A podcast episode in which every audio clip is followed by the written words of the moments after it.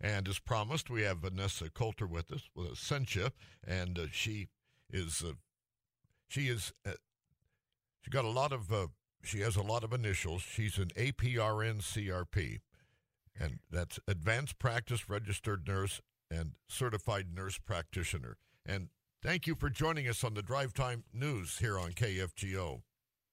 Thanks for having me, Jack.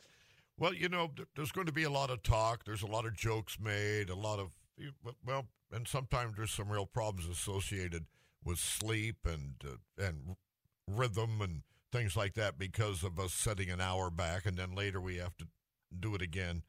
Uh, but first of all, speaking of rhythm, what is the circadian rhythm? Yes, so a circadian rhythm is it's actually just a set of physical, uh, mental, behavioral changes that kind of follows a 24-hour cycle. So these natural processes in our bodies they respond mostly to like a light and dark cycle so and it affects all sorts of living things. So not only us as humans but we also have circadian rhythms in animals and plants and everything. And one of our most well-known circadian rhythms is obviously our sleep and wake cycle. Mm-hmm. and, and clocks falling back one hour. Do you have any tips uh, for us maybe getting in shape for the switch ahead uh, or the switch back uh, on Sunday? I know it's it's kind of yeah. late or early or late, but what do you think? Well, in the days leading up, you know, as much time as you can, even weeks if possible.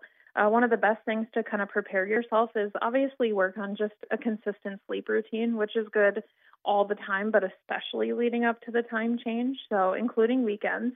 Um, gradually kind of start altering your bedtime too. So, even two to three days before this transition, so start kind of knocking back your bedtime 15, 20 minutes earlier and uh, just kind of allow your body some extra time to adapt. And also try to kind of nap in moderation. So some people kind kind of can limit their napping no more than 20 minutes, and that seems to really help. And also another tip is always cutting back on caffeine too close to bedtime. Oh, sure, thanks. Uh, I, I try to do that, but I drink some pretty powerful coffee early in the day. how how long would it it normally take for any ill effects of of the change we're going to undergo to normalize? Well, so a lot of people can kind of adapt to the change in no problem, and some people it affects harder than others. So there's actually some studies out there, Jack, that say that we we never really fully acclimate to daylight savings times, and sometimes that misalignment can become like a chronic or permanent issue. But generally for most people we can see these effects kind of subside or wear off after a few weeks mm-hmm. I hear hear a lot of talk about anti-aging devices and such like that, but I'm in favor of aging because I've I've aged quite a while now. Uh, but does the aging process affect how well or how long we sleep?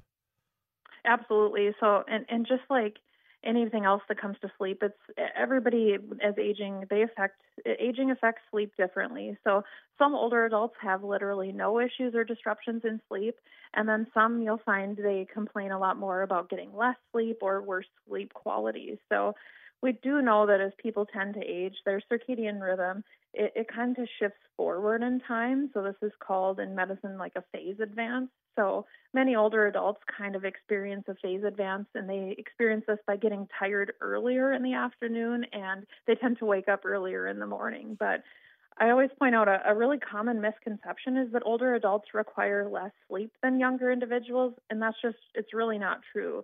In general, all adults should aim to get at least seven hours of sleep each night. We're down to about our last minute, but I find that reading my cell phone in bed at night and by that I mean books that I subscribe to, doesn't help me sleep.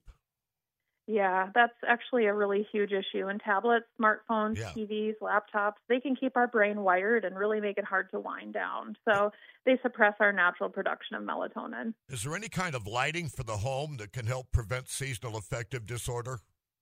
Well, seasonal affective disorder is that type of depression that occurs each year during the fall and winter, and there's not specific lighting per se, but what many people refer to are the light boxes that can deliver a therapeutic dose of bright light. So you can find those online and in many places. Boy, am I glad we ran into you. I hope we have a chance to uh, talk again. Vanessa Coulter over at Essentia. We appreciate your time.